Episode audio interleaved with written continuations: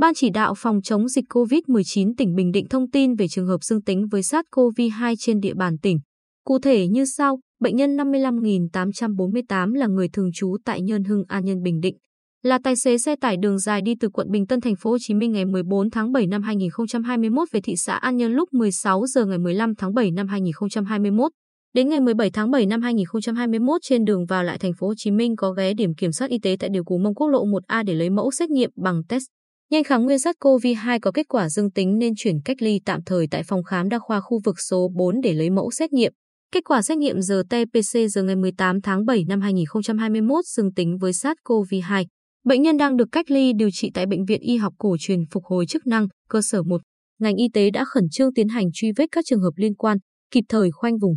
phun khử khuẩn, tiến hành xét nghiệm SARS-CoV-2 cho các đối tượng liên quan tại những khu vực có nguy cơ COVID-19, thực hiện biện pháp cách ly y tế phù hợp với các trường hợp F1 và F2 theo quy định. Như vậy, tính đến sáng 19 tháng 7, trên địa bàn tỉnh có 44 trường hợp dương tính với SARS-CoV-2,